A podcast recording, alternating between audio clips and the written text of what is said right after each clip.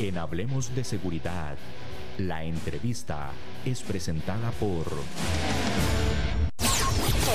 JK Seguridad, 18 años en el mercado. Brindamos los siguientes servicios: seguridad privada, seguridad electrónica, asesoría legal, investigaciones, servicios de limpieza y custodios. Somos certificados BASC. Estamos ubicados en la Unión de Terríos. Encuéntranos en Facebook como JK Seguridad 2279 7042 2279 7042 JK Seguridad.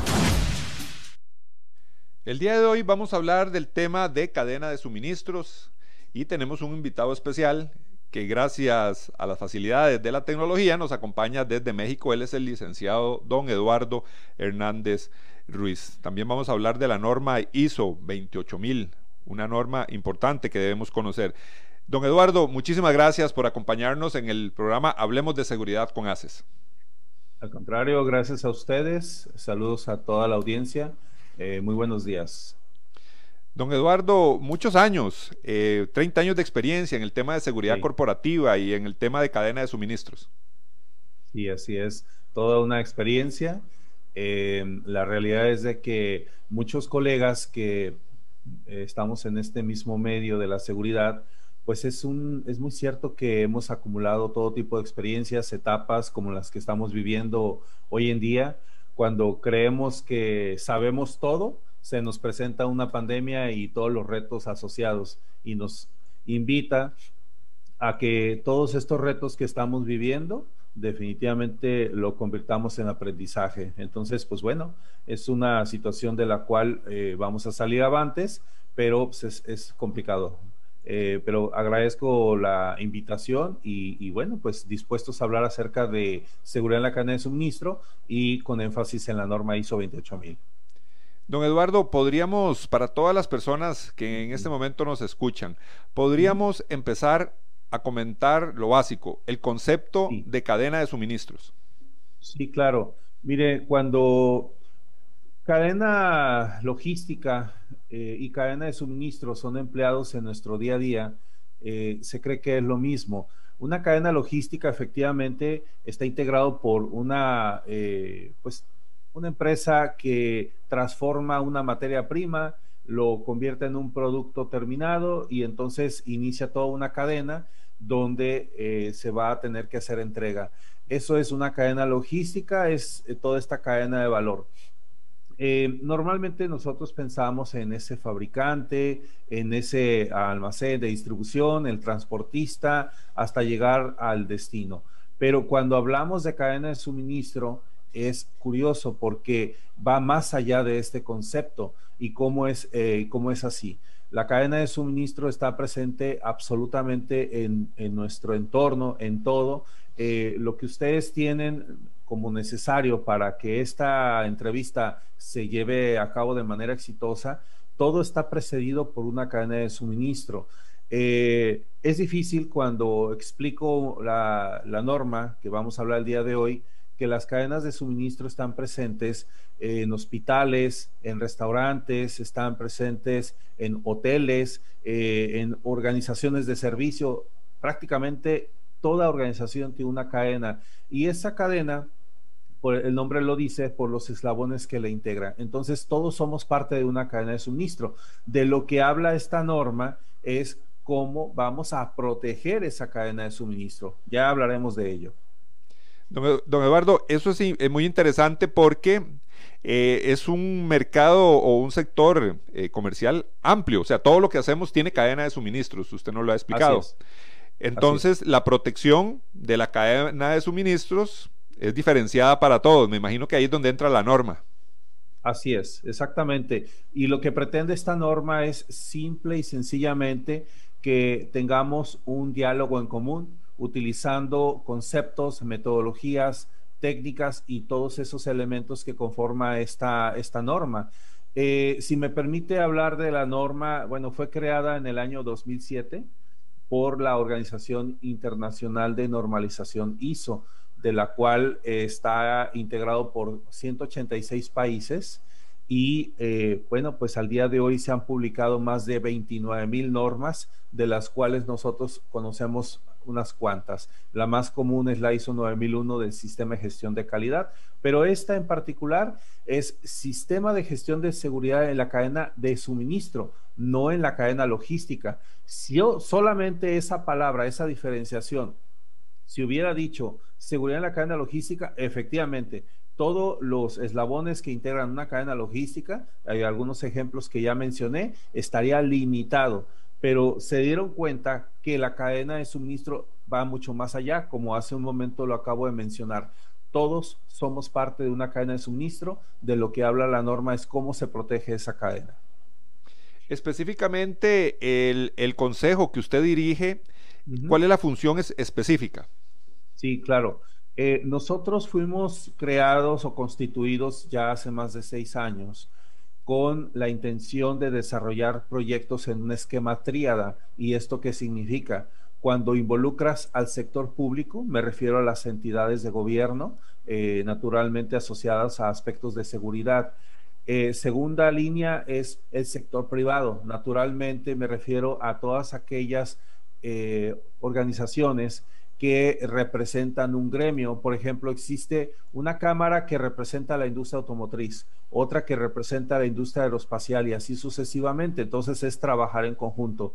Pero existe un tercer elemento que rara vez es incluido en, proyectos eh, pues de dimensiones como las que ya se han desarrollado como casos de éxito, que es el sector académico. Cuando integramos este último, los centros de investigación nos arroja como resultado pues una serie de, casos que ya en su momento podríamos hablar eh, de manera muy, muy importante. Pero nuestra esencia es difundir las eh, normas ISO en materia de seguridad que ya mencioné son bastantes, pero desafortunadamente son, eh, no son tan conocidas para los profesionales de la seguridad.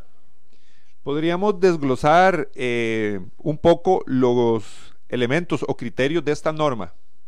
Sí, claro.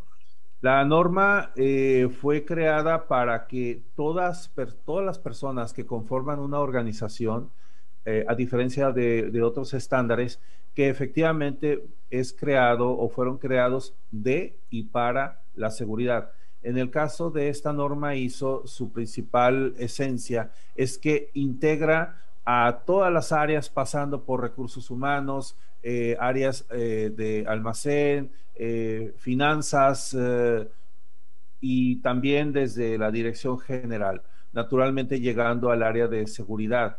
Esto es por un lado y por el otro lado es a todos, es decir, a los empleados, a todos los socios comerciales y a las partes interesadas. Las partes interesadas se pueden entender como las autoridades regulatorias, entonces, cuando tú generas un esquema de seguridad, ojo, por eso se llama cadena de suministro, porque las normas o los principios que marca la norma ISO 28000 no se refiere eh, a hacer de un sitio que es tu área de responsabilidad un búnker. O sea, eso no es seguridad en la cadena de suministro. Es seguridad en la medida que involucras a tus socios comerciales. Existen conceptos uno de ellos que eh, cuando se menciona o se escucha por vez primera no se entiende del todo, que es aguas arriba, aguas abajo. Eso es lo que marca la ISO 28000 en su versión 2007, que te dice, tienes que identificar todos los actores que intervienen en tu cadena de suministro. Entonces, aguas arriba se refiere a que le des nombre a cada organización participa en tu cadena de suministro de insumos. Insumos, es decir, materias primas o todo lo que llegues a necesitar para eh, tu proceso de transformación o tu cadena de valor. Y, y aguas abajo se refiere a todas las organizaciones o eslabones que participan en tu cadena de distribución. Si tú ya tienes un servicio o un producto terminado que quieres entregar, necesitas entonces de socios comerciales. Y cuando tienes ya identificado todo esto, pasamos a los procesos críticos. Tienes que tenerlos muy claros y por supuesto ya diferenciado de los socios comerciales críticos. Entonces, una vez que ya tienes la visibilidad, pasamos a la trazabilidad que es el control de origen a destino. Y esto lo logramos a través de la gestión de riesgos con la norma ISO 31000. Don Eduardo, eh, cada vez más eh, estos temas de los socios comerciales, lógicamente, si tienen la certificación, si tienen, están certificados por la norma ISO, en este caso la 28000, lógicamente eso es una apertura comercial importante para, para muchos comercios. Esa, e, ese, ese, eh, se pueden lograr socios comerciales porque están hablando en el mismo idioma, digámoslo de esa forma. Así es. Como es común, se tiene como referencia Estados Unidos porque ellos cuentan con una certificación llamada CITIPAT, que significa Asociación de Aduanas en contra del Terrorismo, de la cual la fortaleza está precisamente en esa alianza llamada de responsabilidad compartida entre el sector privado internacional eh, con las autoridades de la aduana de Estados Unidos o el gobierno de Estados Unidos y esto es un programa que nació derivado de los atentados del 11 de septiembre.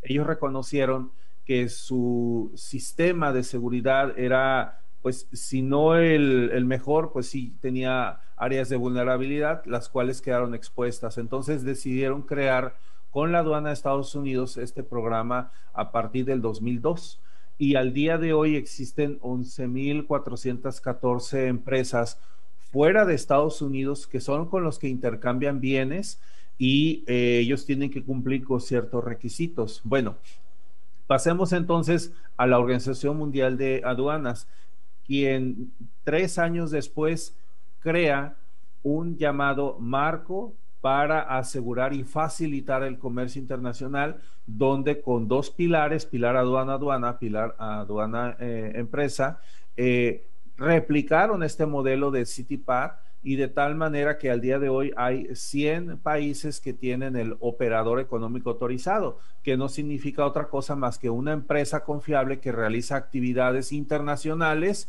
cumpliendo con requisitos de seguridad. Bueno, la Organización Mundial de Aduanas también se dio cuenta que tenía un área de oportunidad para eh, crear eh, comunidades seguras en materia de eh, intercambio de bienes, pero se dieron cuenta también que no había un estándar con el cual ellos pudieran apoyarse y decirle o recomendarle a las autoridades aduaneras. Afortunadamente hizo dos años después, en el 2007, es cuando publica de manera oficial esta norma, que es la que estamos hablando, y al día de hoy es oficial, la ISO 28000 para eh, la Organización Mundial de Aduanas y es la única, no otras, es la única que recomienda para todo país que sea parte de este operador económico autorizado. Costa Rica tiene un operador económico autorizado, al igual que otros 100 países. El tema de procesos críticos, usted también lo, mencionó, don Eduardo. ¿Qué podemos llamar un proceso crítico en todo lo que es la cadena de suministros? Muy bien, voy a dar un ejemplo de una industria automotriz. Eh, ¿Qué sucede cuando esta industria eh, carece de algún, digamos, algún insumo, algún componente, algún dispositivo? Eh, voy a mencionar cuando tuve la oportunidad de estar en la línea de ensamble de, de Toyota en San Antonio, Texas. Ok. Eh, ellos mencionaban que ya tenían cuantificado o contabilizado cuánto les representa una hora que esté detenida su eh, línea de ensamble o su línea de producción. Eh, era arriba de 7 mil dólares por cada hora que estuviera parado. Eh, hoy en día esta cantidad de hecho ya se incrementó, pero bueno, son otros elementos. Lo importante es que ellos ya estaban conscientes de esto. Entonces, al saber que tener una operación detenida ocasiona pérdidas directas, entonces ellos se van atrás. ¿Quiénes son los que participan en esto? Son sus socios comerciales críticos. Dentro de estos socios comerciales se realizan acciones que se tienen que llevar sí o sí de una manera secuenciada, cumpliendo un tiempo, etcétera. Es hacerlo bien a la primera. Entonces, dentro de la calidad del producto que se le está haciendo entrega, también es el tiempo en el que se le tiene que entregar y todo esto nos lleva a acciones eh, que encaminadas a cumplir con este objetivo. Entonces, cuando ya empiezas a distinguir qué es un proceso a un proceso crítico, bueno, ese proceso crítico es el que te permite darle una continuidad a tus operaciones. Y lo mismo pasa para tu propio caso. Tienes que distinguir cuáles son los procesos críticos de que tu empresa tenga en tiempo y forma el producto que se te está solicitando y también de tus socios comerciales críticos, cuáles eh, son los que van a apoyar a que se haga entrega en la forma correcta. Entonces esto te lleva a que si bien convivimos con muchas acciones que te que influyen, eh, acciones administrativas, acciones operativas, etcétera, estas eh, no todas son prioritarias. Entonces, cuando tú ya tienes de identificado esta prioridad en tu proceso, pues entonces ya sabes dónde vas a destinar los recursos humanos, financieros, materiales eh, y de planeación. Podríamos decir que un proceso crítico es, tiene que ver con todo lo que es la distribución. Es una parte, sí, porque ahí cuando tú estás mencionando distribución es porque el producto pues ya está listo para embarcarse y hacer entrega. podría yo ejemplificar cuando algún producto de Costa Rica está en el puerto marítimo, pero entonces ahí yo te preguntaría, ok, ya está ahí listo para eh, entregarse, ¿qué hubo antes? Antes pues se tuvo que fabricar. Ahí también es un ejemplo de proceso crítico, pero para poderlo fabricar pues necesitaste componentes de diferentes partes, puede ser dentro de Costa Rica o fuera de Costa Rica, pero los necesitaste para eh, incluirlos. Entonces, a eso también es parte de los procesos críticos, obtener en tiempo y forma todos estos componentes e insumos. ¿Qué es lo que tienes al final? Pues una trazabilidad. A eso es a lo que me refería con un control de origen a destino. Me refería también, este, don Eduardo, a si los procesos de seguridad abarcan todo lo que es el transporte de, la mercadería, precisamente porque sabemos de que hay mucha, mucha vulnerabilidad o también hay mucho riesgo de, delitos contra toda esa mercadería, ¿verdad? Mercancía. Sí, por supuesto, y basta observar que también las eh, formas de entrega nunca va a ser los mismos riesgos cuando haces entrega vía marítima que cuando haces entrega vía terrestre, eh, ferroviaria, donde exista redes eh, de ferrocarril o aérea. entonces, cada uno presenta riesgos muy distintos y pues bueno, ya como profesionales de la seguridad sería interesante conocer cómo funcionan estas cadenas logísticas o estos medios eh, y a su vez qué tipo de riesgos comúnmente se presentan y también qué regulaciones, porque sí existen para el ámbito marítimo, existen unas regulaciones de seguridad para el aéreo, otras, etcétera.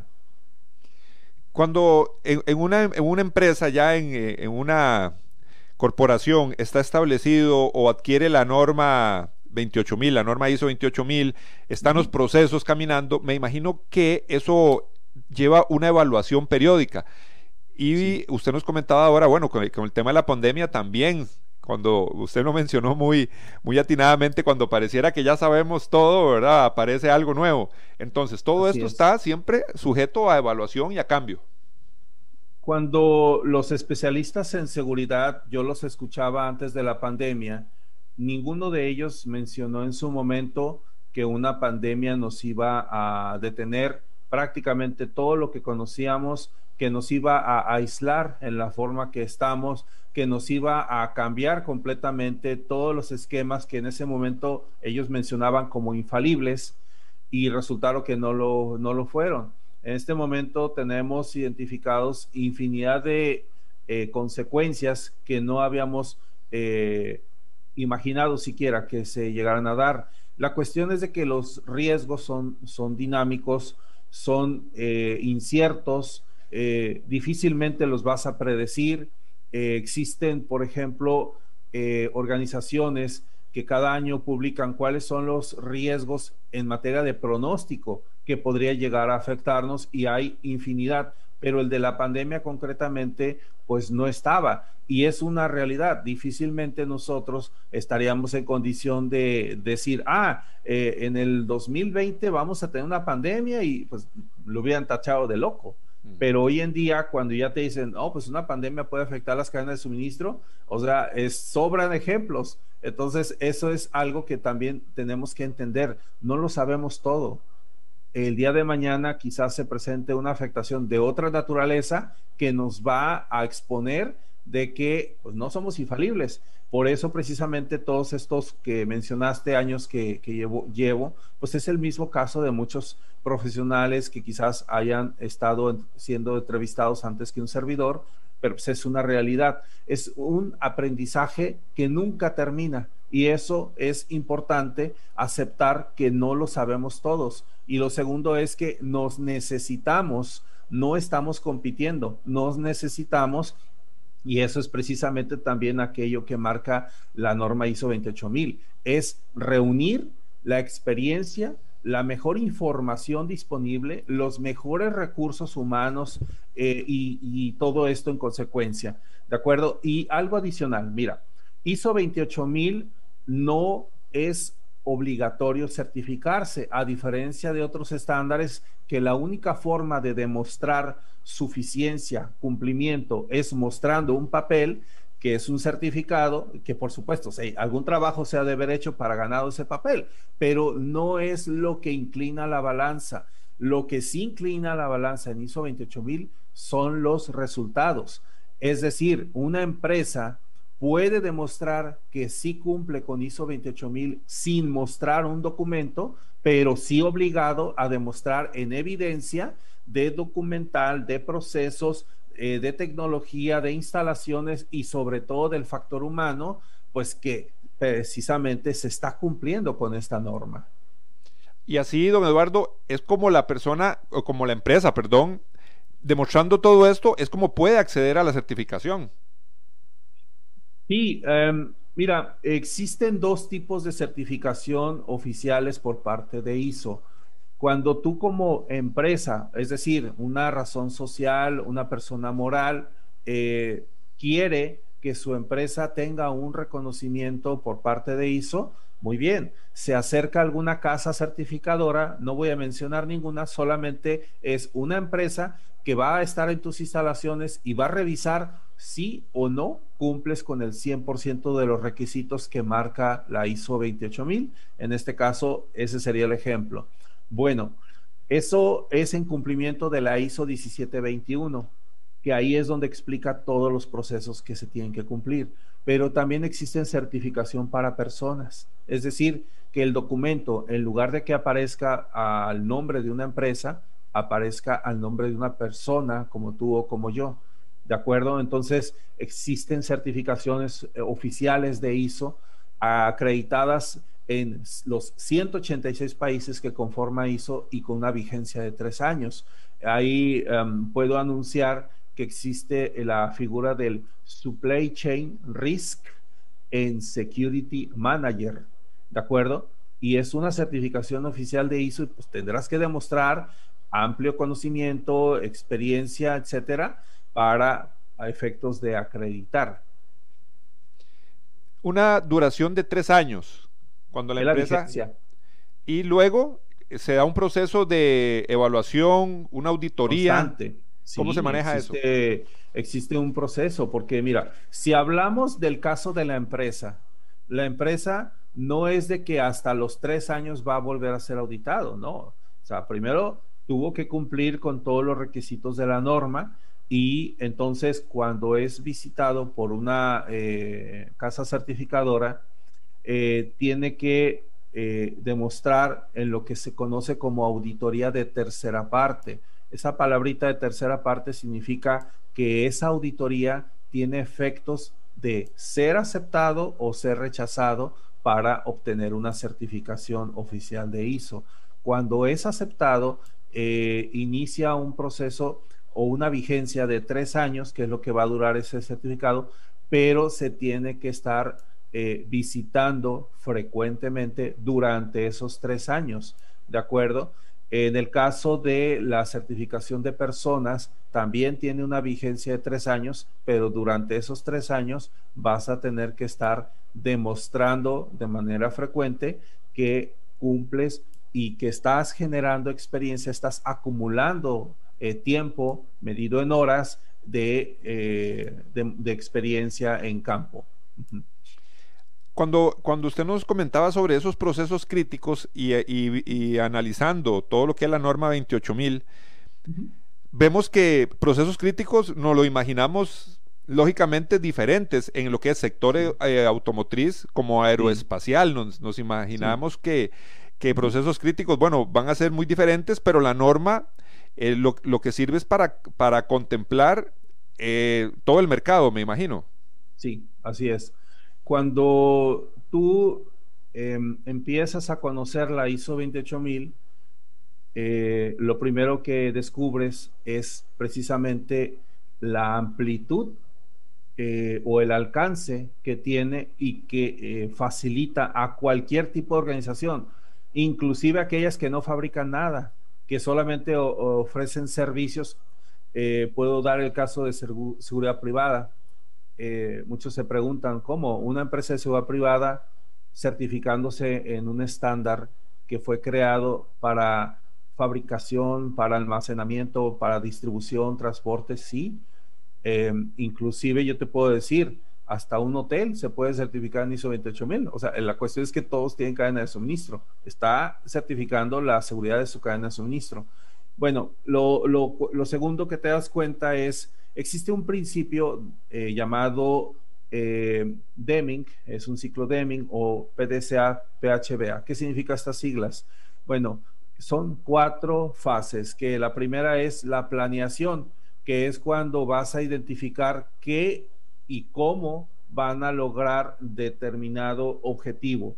Después, ahí mismo vas a detectar qué recursos necesitas para lograr ese efectivo.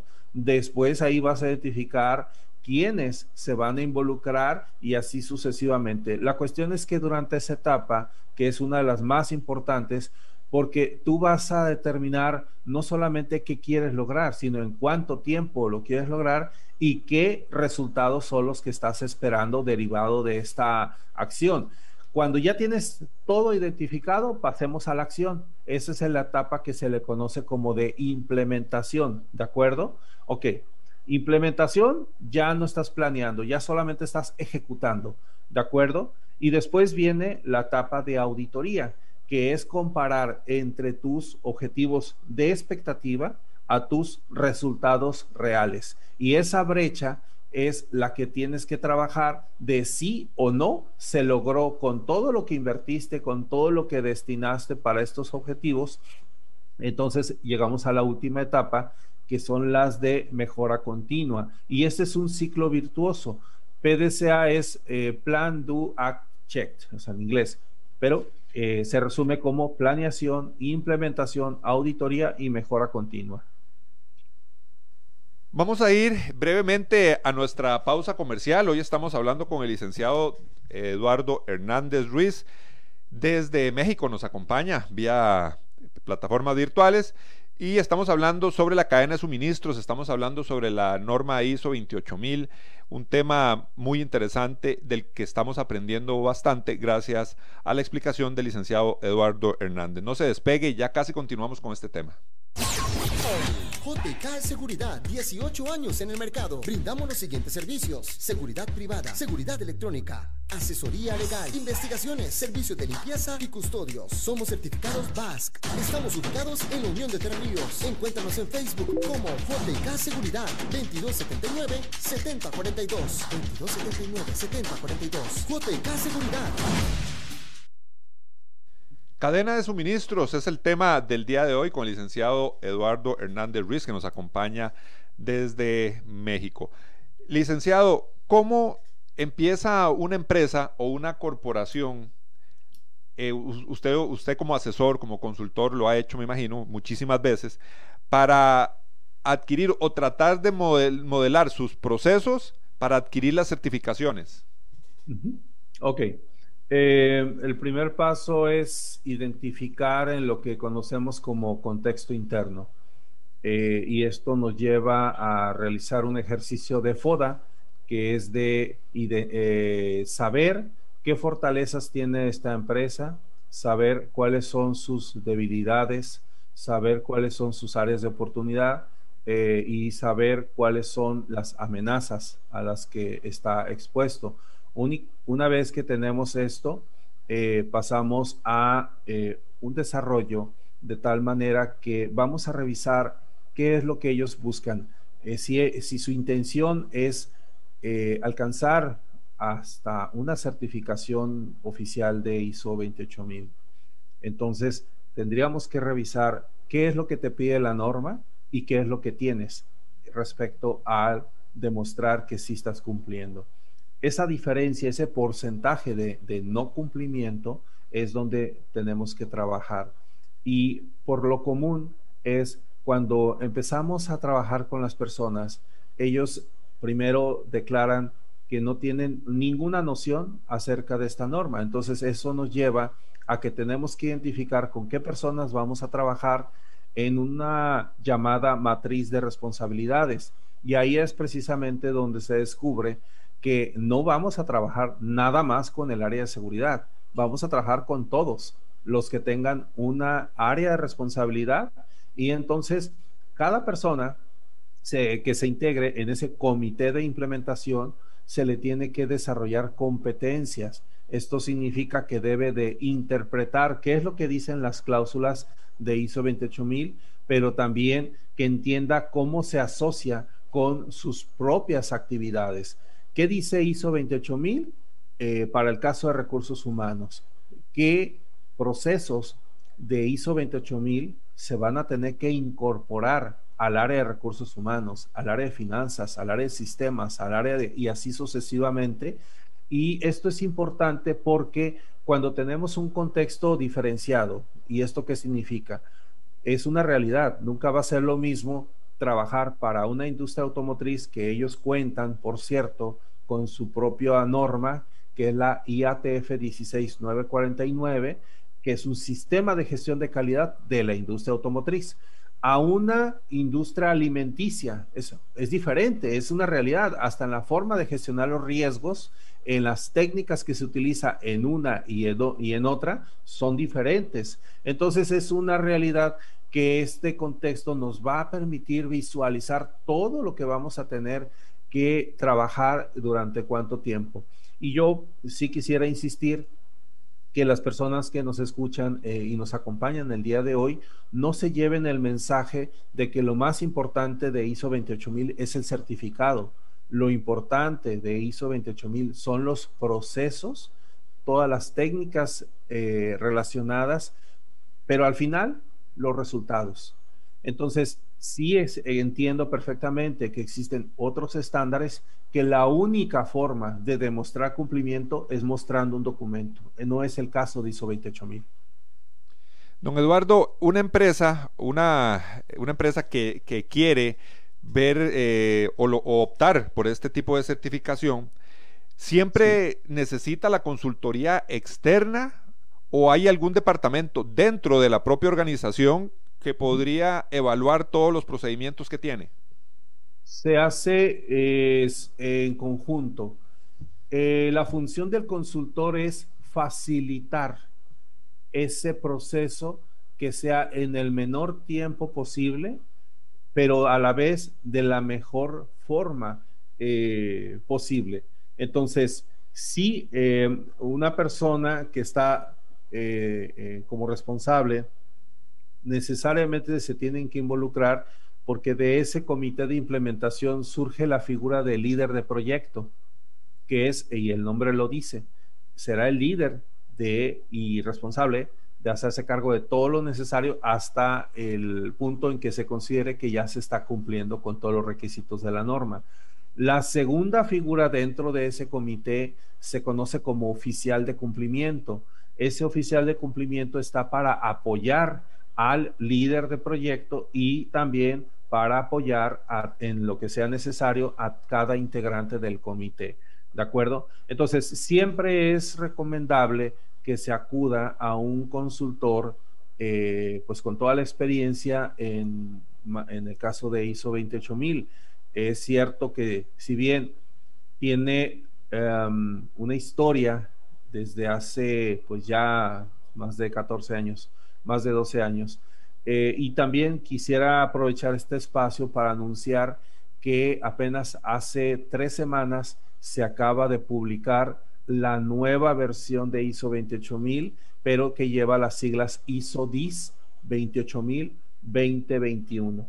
Entonces, esto eh, se considera como la versión previa a una versión final. Cuando ISO publique la ISO 28000 2021, la versión del 2007 se cancela y entrará esta nueva norma ya con todo lo que representa. Eh, hace poco, bueno, mejor dicho, el día de ayer, por vez primera, di una presentación de cuáles son los cambios que llegan con la nueva versión de ISO 28000 2021 y que, bueno, eh, considero que la mayoría de las personas que nos están escuchando, si ya conocían la ISO 28000, pues saben cómo funciona la estructura, pero quizás no estaban enterados de que ya se publicó la nueva versión. Es cada, cada, ¿qué cantidad de tiempo o espacio de tiempo podríamos hablar de que se modifican estas, estas versiones de las certificaciones. Y también algo importante, bueno, ¿qué implica eso para las, para las empresas que ya están certificadas?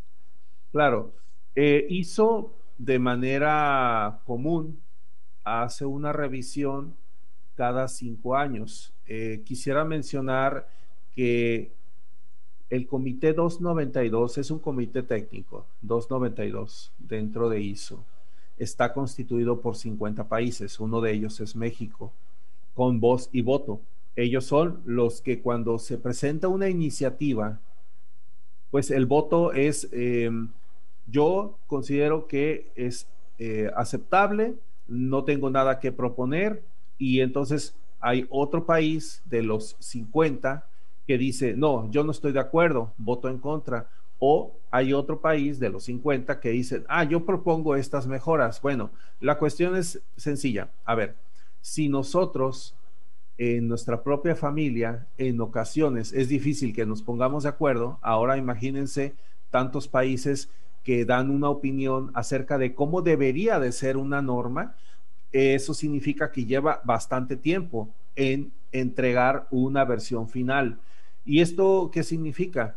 Si bien es cierto, cada cinco años se hace una propuesta a todos los países, es tanto como decir, em, a ver, la ISO 28000 fue publicada en el 2007, ya transcurrieron cinco años alguien considera que debería de ser actualizada o revisada, etcétera, y dependiendo de lo que se encuentre en ese momento, ya ellos deciden si o no amerita que se hagan modificaciones. Bueno, pues esta norma es cierto, ya necesitaba ser actualizada, pero afortunadamente con estos cambios que se entregan, que bueno, el principal de ellos es lo que se conoce como estructura de alto nivel lo único que se debe de entender de este concepto es que te va a facilitar a cualquier organización que ya tenía otro sistema de gestión de ISO y si no lo tenía, pues entonces de todos llega a facilitar